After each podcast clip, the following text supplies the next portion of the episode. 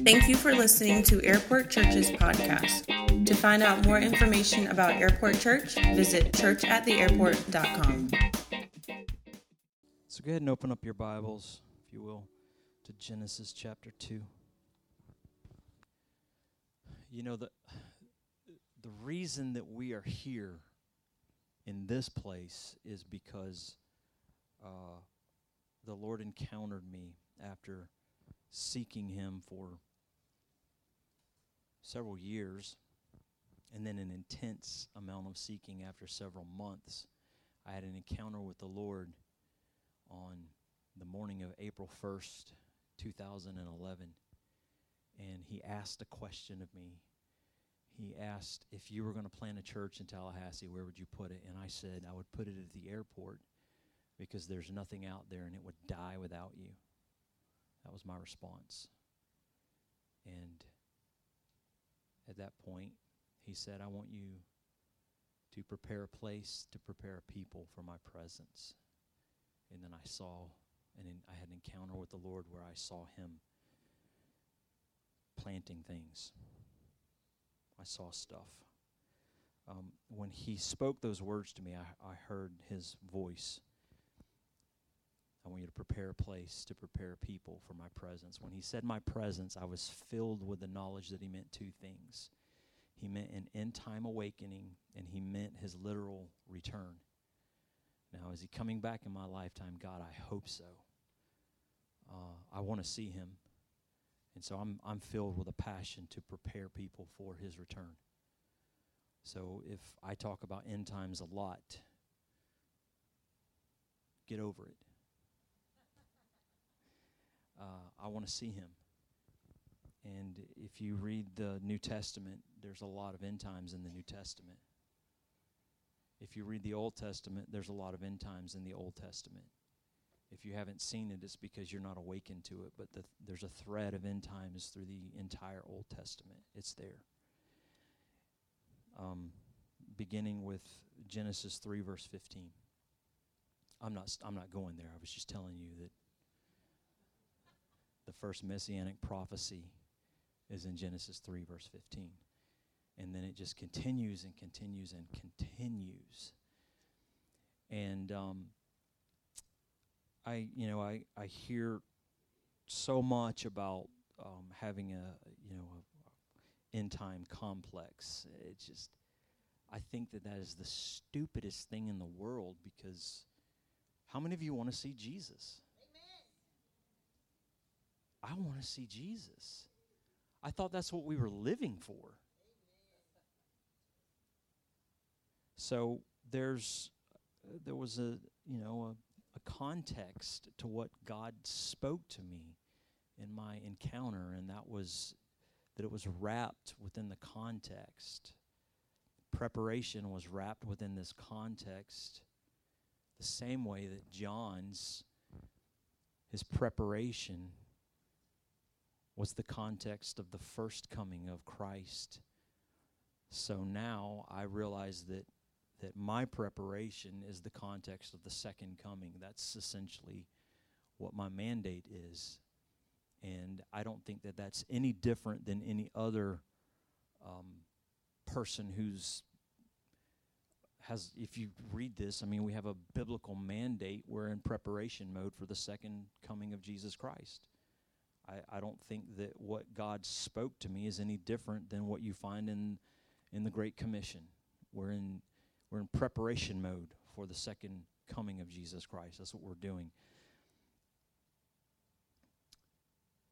But when I think about when I think back to the encounter that I had, there were there were different ways that God spoke to me. I had impressions. I saw things that He specifically uh, showed me, and I heard His voice and there were things that he that God whispered to me.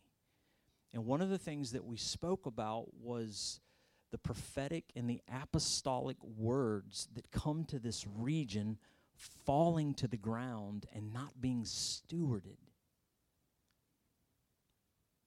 And we specifically talked about the man Dutch Sheets. We specifically, God and I specifically talked about Dutch Sheets having come to this area and the words as as a prophet that he comes to this area has come to this area and he's spoken words and they have not been properly stewarded by the body of Christ in this area. Now, I mean, I don't have a I don't have a hang up with Dutch Sheets. I don't you know, it's it's not like I was caught up with Dutch Sheets or anything. It wasn't like that. It was just I just used him as an example or maybe God used him as an example with me. And so we have Ken Malone and Dutch Sheets and um, Chuck Pierce coming to this region and I think it's they came in they came 2 years ago and and um, there were three churches spearheaded this. We we prayed together. We got together and we prayed. We we we took up the mantle of stewarding prior to them coming, and we're doing it again. It's not the same three. There's another three um, houses, congregations. I call them ecclesias. And I'm asking you to come with us on Tuesday nights. It's very important. I take this serious that we steward into this prior to them coming so that when they get here, they deliver what the Lord is speaking to them for this region. And this past Tuesday night, man, there was so much coming out in our prayers about alignment with Israel. Because Hilltop, that's where we're meeting, led by Pam and Tenny, had just finished the week before the National Day of Prayer. National Day of Prayer was the 25th National Day of Prayer. And I was at the first National Day of Prayer that Pam and Tenny led. And they were asked on that day of prayer to put away their Israeli flags or else they wouldn't get the support from certain churches and pastors. Can you believe that? Can you believe the ignorance? I was there that day.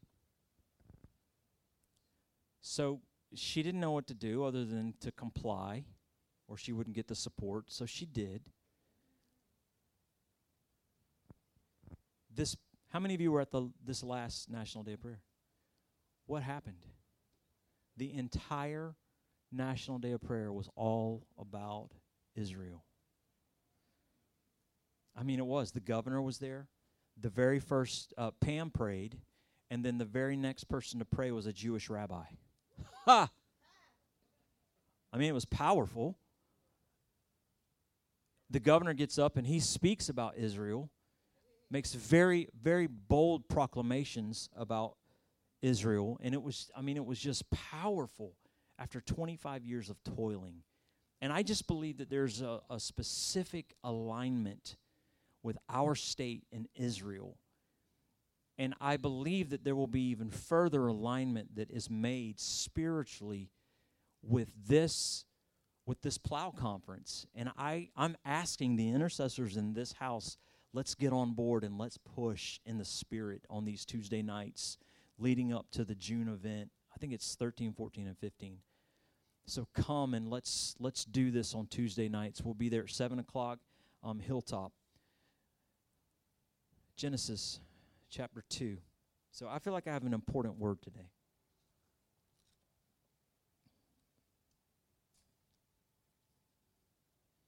And ties directly into our mandate here. And I believe that our mandate touches not just this house, but I believe that it touches this region. So it touches people that whether you're in this house or not, um, some of you have been distributed around this region in different parts, and it has to do with your land. So let's pick up in verse 2, uh, verse 1 of chapter 2. It says, Thus the heavens and the earth and all the host of them were finished. And on the seventh day, God ended his work which he had done, and he rested on the seventh day from all his work which, which he had done. And I just want to give a quick plug for resting on the seventh day. I think that's something that we should all do. If God rests on the seventh day, we should rest. There's only one thing in all of creation that God called holy it wasn't man, it wasn't anything but a day. He called the day holy. And there's something about that that we need to institute. And if you will do that, God will bless you. Work six days and rest on a day. That means you don't do anything. You set that day apart and you call it holy. Amen? Here, here, Pastor Todd.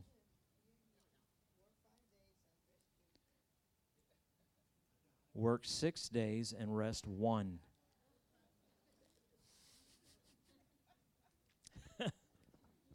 no cheating. You do what God tells you to do.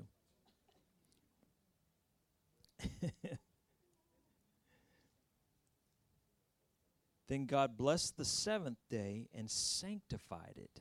Look at that. Because in it he rested from all his work which God had created and made. This is the history of the heavens and the earth, which when they were created in the day that the Lord God made the earth and the heavens, before any plant of the field was in the earth, and before any herb of the field had grown. For the Lord God had not caused it to rain on the earth, and there was no man to till the ground. But a mist went up from the earth and watered the whole face of the ground. Verse 7. And the Lord God formed man of the dust of the ground and breathed into his nostrils the breath of life, and man became a living being. The Lord God planted a garden eastward in Eden, and there he put the man whom he had formed. We're going to keep on. And out of the ground of the Lord God made every tree grow that is pleasant to the sight and good for food. The tree of life was also in the midst of the garden, and the tree of the knowledge of good and evil. Go to verse 15. Then the Lord God took the man and put him in the Garden of Eden to tend and to keep it. One more time. Then the Lord God took the man and put him in the Garden of Eden to tend and to keep it. I think this is a really important verse. And so I want to just break these words apart for us and just look at them very quickly. Then the Lord God took the man and put him in the Garden of Eden to tend and to keep it. So, very quickly, I'm just going to go through these Hebrew words. I'm not going to try to pronounce them because I'm not a Hebrew scholar and I can't speak Hebrew. The word took, it means to take, it means to procure. I love this. It means to take by the hand. It means to take as a possession. I really like this one. It means to take as in marriage, to receive, and it means to lead. So God takes in marriage and leads Adam to this special place that he has prepared for him. The word put, so he takes him and he puts him. So God always has a design, doesn't he? The word put, it means to rest, to settle down and remain, to repose, to have rest, and to be quiet. So he puts him here. He puts him in a place of rest. Isn't that interesting, Frank? Miss Judy's saying, hurry up and get the place where it can be a place of rest. Of course, Frank likes the work because it's therapeutic and it is actually restful to him. But Miss Judy can't even walk on it yet because it's not restful to her. then the Lord God took the man and put him in the garden. And I like this word garden because it's it, it's interesting. The, the word garden in the Hebrew means especially one planted with trees, a garden, especially one planted with trees, a place protected by a fence, an enclosure.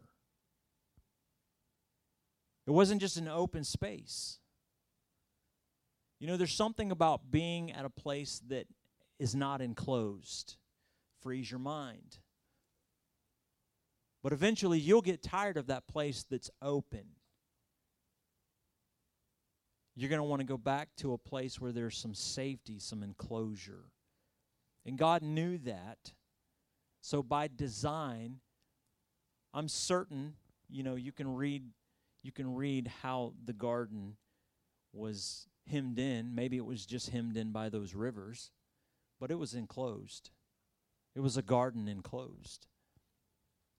It was an there was an enclosure for this garden. It was not just a wide open space. Think about the design that God has here for Adam.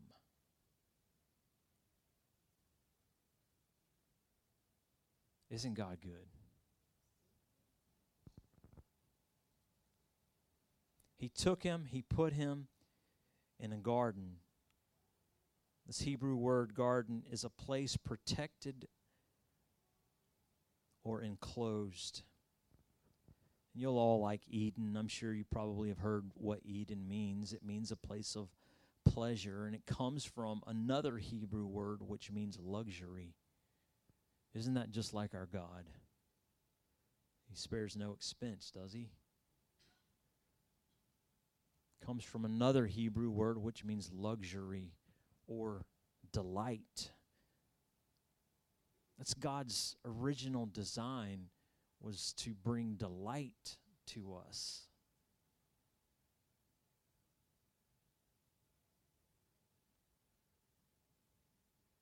That is our place of rest, isn't it? That place that brings all of us delight. Then the Lord God took the man and put him in the Garden of Eden I like these last two words because they don't mean what you think they mean. To tend and to keep it. Now, this is before the fall, so there is work involved in life with God prior to the curse. That's your God given work ethic.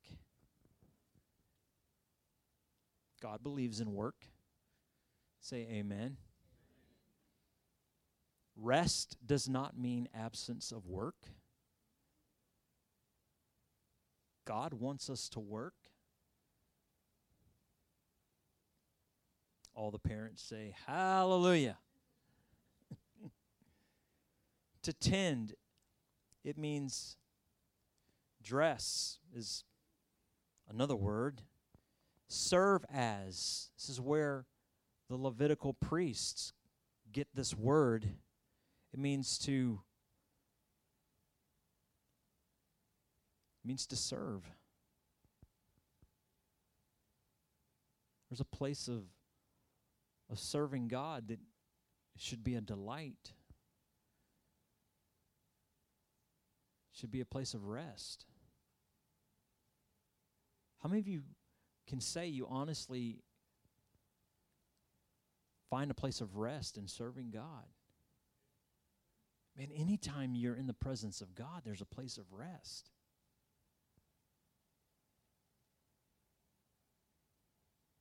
I like this next word.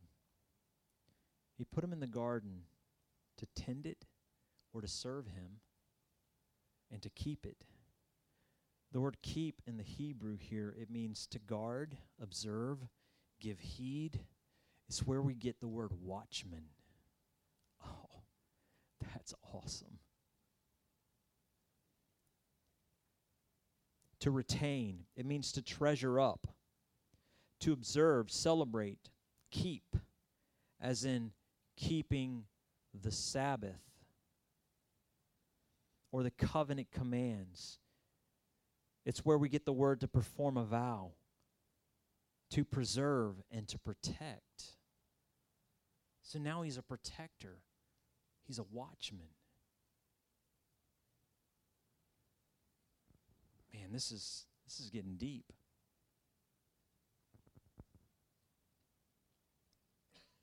So as I'm looking back at this word garden and I'm looking at it in the Hebrew, this pops up on my radar.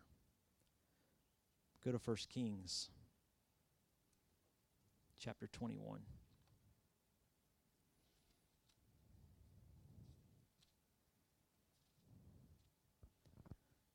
Happy Mother's Day.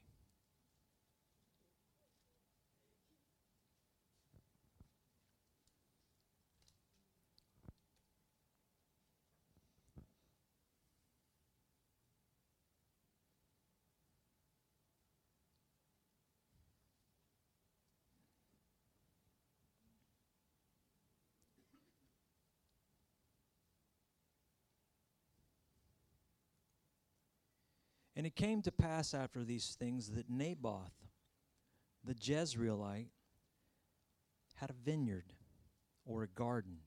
It's the same Hebrew word. Which was in Jezreel next to the palace of Ahab, king of Samaria.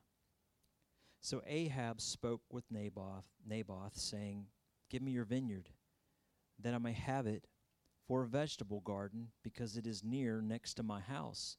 And for it I will give you a vineyard better than it, or if it seems good to you, I will give you its worth in money. But Naboth said to Ahab, The Lord forbid that I should give the inheritance of my fathers to you. Let's just stop right there. Wow, what a story. How many of you know what Naboth means? Naboth, his name means fruits. How prophetic that a man whose name means fruits has a garden, and this man is strategically positioned on the wall of intercession closest in proximity to the king and now this wicked king desires to have him removed. This is crazy. What a crazy story. King Ahab desires to remove fruitfulness, who's positioned right next to him. And I truly believe that Naboth is there symbolic of intercession.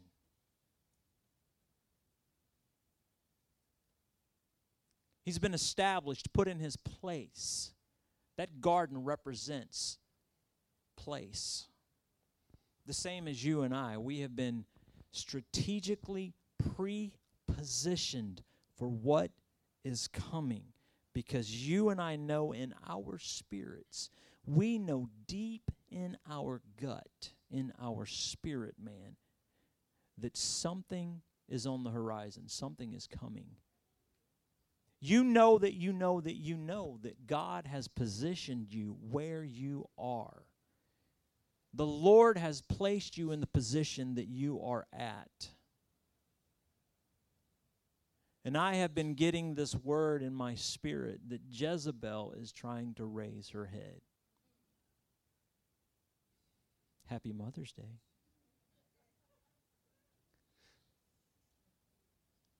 Now, I would say to you that I have some I have some issues with who we say Jezebel is because Jezebel is not always a woman. And Jezebel is not always one who just comes to try and trip you up with authority.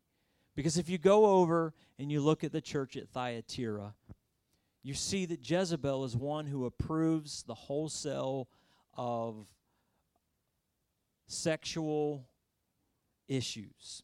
She sells sex to trip up the prophets. That's really what she does. Which is, if you take a look at the story of what goes on with Ahab, yes, she undermined Ahab, but she what she really did was she got the prophets off their game with the wholesale of sexual immorality. That's what she did. But what we do in the church is that we blame anybody, we blame ladies who have a gift of leadership that really, you know, may not have great people skills. We call her Jezebel, and that's wrong. Can I just be honest? Happy Mother's Day.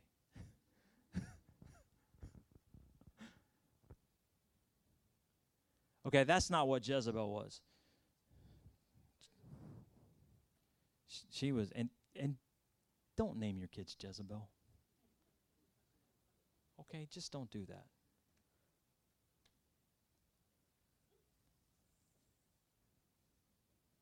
And don't call everybody in the church who has an issue with Jezebel. That's just wrong. Amen? No, no, no, no, no. Come on, say it with me. Amen.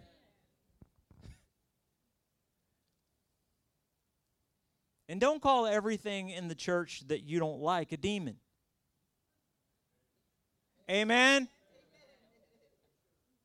Some of it's just, okay, probably 90% of it's just flesh. Right? It's a lack of maturity, it's it's the lack of character, it's a lack of of the fruit of the spirit. Really. The reason the Lord wants us all together is so we can rub each other and, and find out that we we lack character. And then we need to forgive one another. It's the truth. If you sit in here with me for more than two or three services, I am going to offend you, Pam Hart. Amen? It's the truth. We're all going to offend each other. That's that's what happens. We need blo- brotherly love. I said started to say blubberly love. That's not right. We need brotherly love and sisterly love.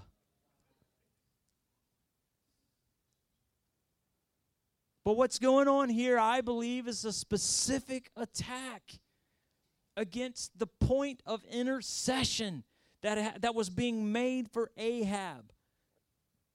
There was a garden planted right next to Ahab's house, and Naboth, the man whose name means fruitfulness, had been assigned a strategic position of intercession for the king and for his house. And he doesn't see that because he's so filled with stupidity. He doesn't understand that there's intercession in that garden that's being made for him by this man and his family. And his strategic position is under attack by the king and his covetousness. And some of you who have been assigned a place, you've been assigned land to develop and cultivate the land. Jezebel wants to come and take your position.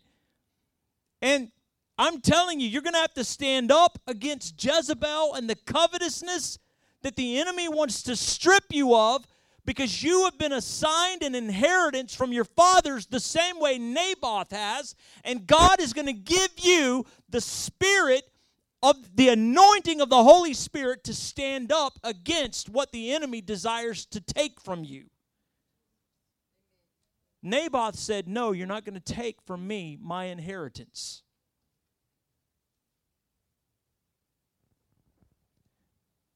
Who eventually destroyed what now, when you, when you read the story, what happened? Elijah prophesied, but it wasn't until what we didn't see that prophecy come to pass until when? Help me out, somebody. Right, but when? Jehu.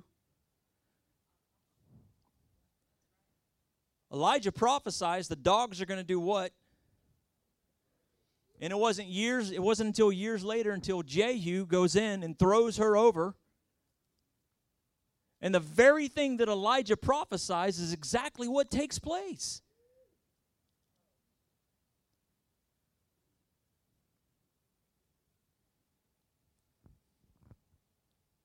I don't want to go all the way forward there because I really want to stick with God giving you your place because I think we're still at that stage. I really do. The Lord is we're we're at that we're at that phase here with many of you that the Lord is giving you your place. The Lord has given you your place, He's settling you in your place. Toby and Tony are forerunners that the Lord has given you and situated you in your place.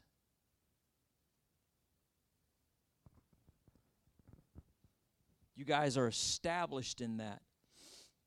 Perhaps He's going to give you a new, larger place where you can expand your territory. But he's he's he's done that so that you can be seen for what you you've been very faithful with the place that you have and the Lord is holding that up, holding you up so that others can see the way that you've done what you have done. You've been successful at that.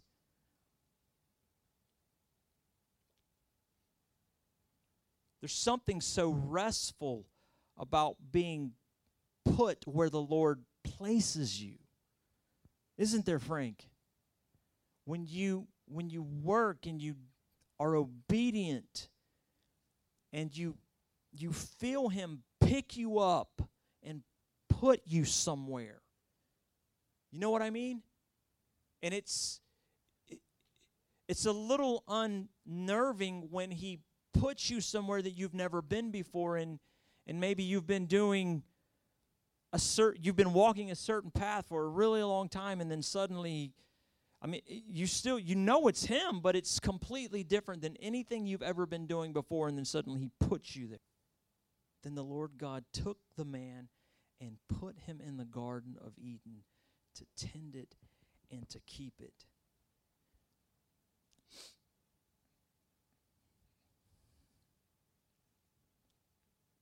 He's placed there as a watchman. Listen, you're placed where He puts you. He's put you there as an intercessor, as a watchman. Man, I, I see Him developing a network of intercessors and watchmen throughout this region of people that have been placed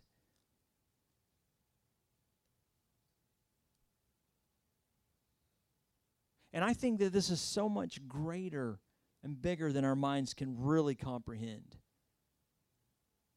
Miss Penny, the neighbor that you introduced me to, I was I was completely astounded. She goes to Pastor Eli's church. I was completely blown away to know that she's picked up, moved from Kentucky, placed as your neighbor, told by God sell what you have and move to Tallahassee. And this is happening over and over and over again that people are moving to this region to do essentially what you guys are doing, maybe in just a different format. Something is happening. Do you hear me, church? Something is happening people are selling their belongings and moving to buy pieces of land for farming. They're, they're looking backwards for the future. Something is about to happen. And listen, this is not about stocking up and storing up and hoarding up. This, this is about this is about preparing so that we can help. That's what this is about. If you hoard up, you will die. If you hoard up, people will come and take what you have and leave you for dead. If you prepare your heart to save people, God will sustain you.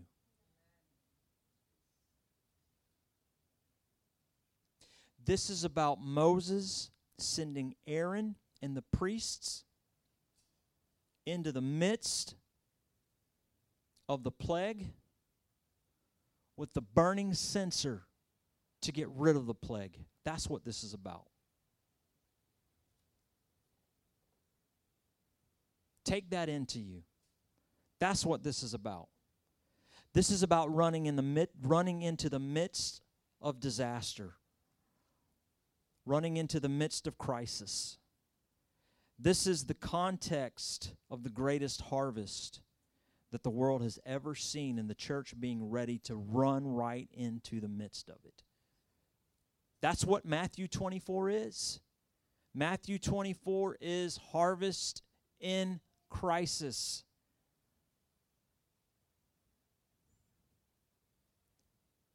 This is the church shedding, getting rid of the garments of escapism.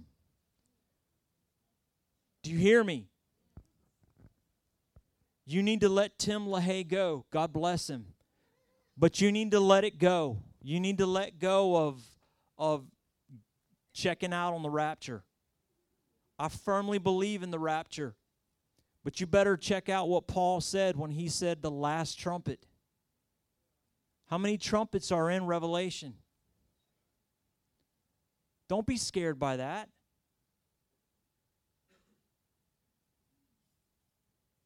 Don't be scared by that. How many Jews died in the Exodus? How many Jews died the night of Passover? How many Egyptians died? You don't know. Thousands. Maybe millions. Why would you fear? Do you trust God?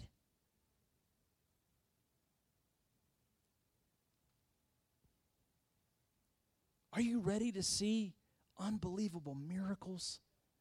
Let me tell you, what we're about to walk through, what we're about to see, we're going to see miracles, Exodus style, on a global scale.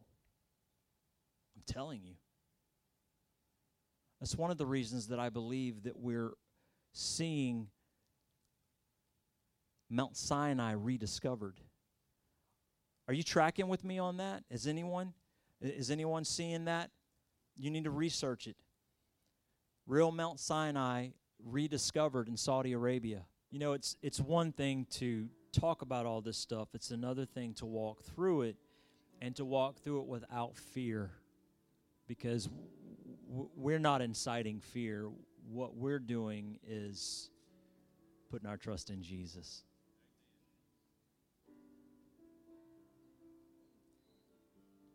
and we're going to be victorious. And He's going to give us wisdom, He's going to give us understanding. He's our leader. And He's a good leader, isn't He? He can be trusted. Lord, you show us the way.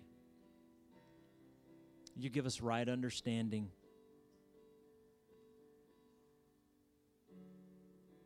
Jesus. Lord, we bless you. Come on, just pray in the Holy Spirit for just a minute. Just pray quietly.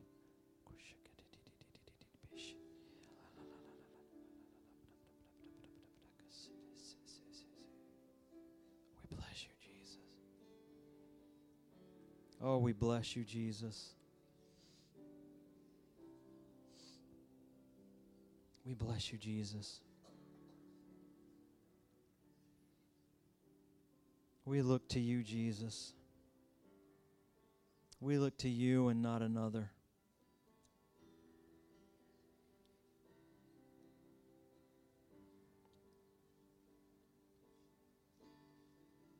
We bless you, O God.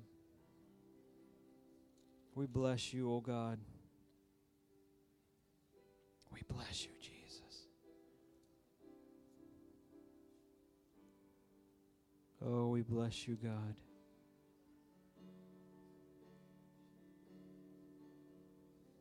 We bless you, Jesus.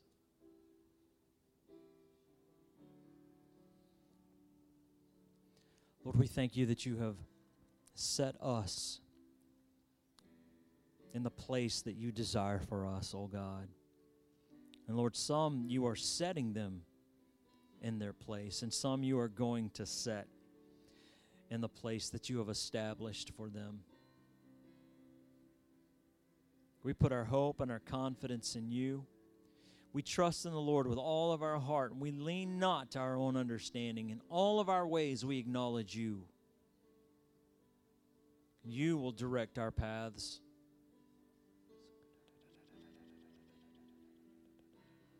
You alone are God, and there is no other. Oh, we bless you, Jesus.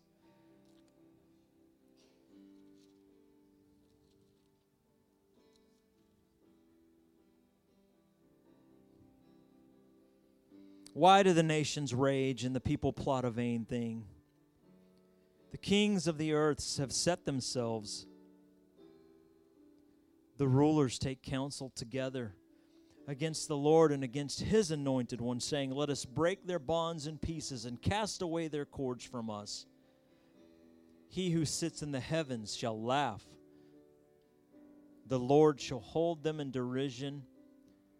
Then he shall speak to them in his wrath and distress them in his deep displeasure. Yet I have set my king on my holy hill on Zion. I will declare the decree. The Lord has said to me, You are my son. Today I have begotten you. Ask of me, and I will give you the nations for your inheritance, and the ends of the earth for your possession. You shall break them with a rod of iron, you will dash them to pieces like a potter's vessel. Now, therefore, be wise, O kings, be instructed, you judges of the earth. Serve the Lord with fear and rejoice with trembling. Kiss the Son, lest he be angry and you perish in the way. When his wrath is kindled but a little, blessed are those who put their trust in him. Jesus, we put our trust in you. You are the anointed one that he has set in place. The holy hill of Zion is the place that you will reign from. And we place our trust in you today. In Jesus' name.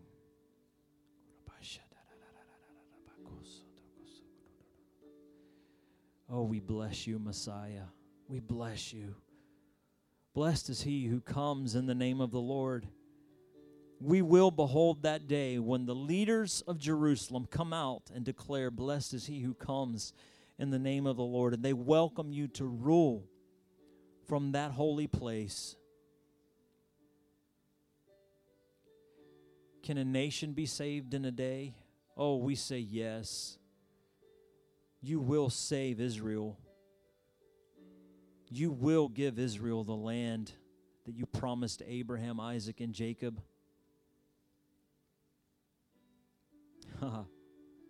we bless you. Lord, give us a heart for the land of Israel, but even more, give us a heart for the people of the land. Whew. Jesus. Lord, I ask that you would give us a heart for the Muslims that surround Israel. Give us a heart to pray for them, Jesus. Give us a heart for those that are trapped in Gaza. Give us a heart for those that are trapped in the West Bank. Give us a heart, oh God, to pray for those that call themselves the enemies of Israel. Give us a heart, oh God. Give this body a heart to pray for those there, Jesus. God, make us a prayer furnace right here, this little place. Make us a prayer furnace, Jesus, that will dislodge the enemies of Israel.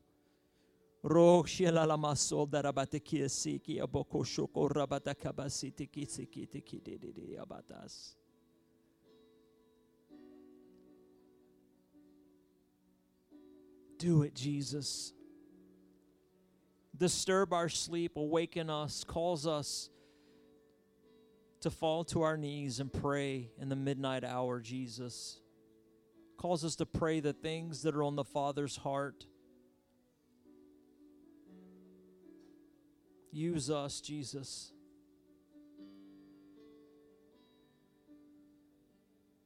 Calls us to cry out to you for your people, your holy people. For the hour that's coming upon them will be a hard hour. Touch our heart. Touch our heart, Jesus. Touch our heart. Touch our heart. This people here in the southeast region of the United States, touch us, Jesus. Touch us, Jesus. Woo!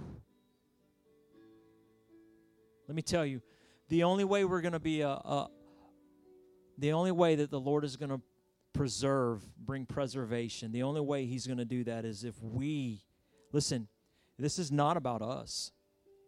The only way He's going to do that is if we really get a heart for His people. I'm telling you that. The Lord's been touching my heart. I've been sitting in my recliner weeping for Israel. It's, it is about the land, but it's more about the people. I'm telling you. Trust me. Hear me on this. It's about his people. We need to forget our romantic notions about Israel. Israel's about to walk through the greatest fire they've ever walked through. Read your word. Hear me. Read Daniel. Pick up in Daniel chapter 9. The reason that Daniel was given the revelation he was given about the end times is because he was the man he was of Daniel 1 through 8. The character of the man of Daniel 1 through 8 gave Daniel the revelation of Daniel 9 through 12. Read it. The holy people are wrecked. That's why he says many times that he was sick. He was sick unto death because he caught the vision of how, man, if you think the Holocaust was something, the people of Israel are about to walk through the worst thing they've ever gone through. The Jews around the world are about to walk through the worst, the worst of the worst. And it is going to require the Western church, is going to require the church being the church in this hour to intercede in a way that we have never. Man, we need some Bonhoeffers we need, whew, we need some Bonhoeffers. Do you know who Bonhoeffer was? We need some Bonhoeffers. Man, do you look like Bonhoeffer. If you have ever seen the front cover of the book of Bonhoeffer, you look like Bonhoeffer. You need some glasses. We need some Bonhoeffers in this hour to stand up. Are, are you aware of the anti Semitism that's going on across America right now? Jesus. I'm so sorry for, for, for delaying and getting us out of here. But I just feel so touched with this right now. We must intercede for our our our and listen, it's not just about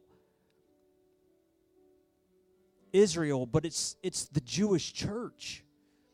It's praying for revival because Isaiah 60 clearly says that there is a last days revival that is going to ignite in Israel. The glory of the Lord is going to come down. But that doesn't happen just spontaneously. It happens because there's a church alive and well on planet Earth that prays it into existence. And that doesn't happen unless we get busy praying for it to happen. What if we got busy praying for that to happen? Do you know what would happen? Jesus would come back.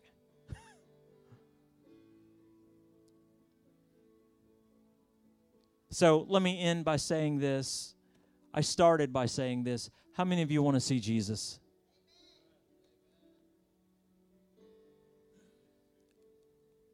I want to be a forerunner of that, so let's get busy praying for Israel. Lord, we pray. We end the service today by praying for Israel. We pray for the Messianic church that's alive and well, the ecclesia, the remnant Elijah said, I'm the only one. And you said, Elijah, there are 7,000. I preserved myself a remnant. This message was brought to you by Airport Church in Tallahassee, Florida. We pray you were encouraged by the ministry of the Holy Spirit in this message.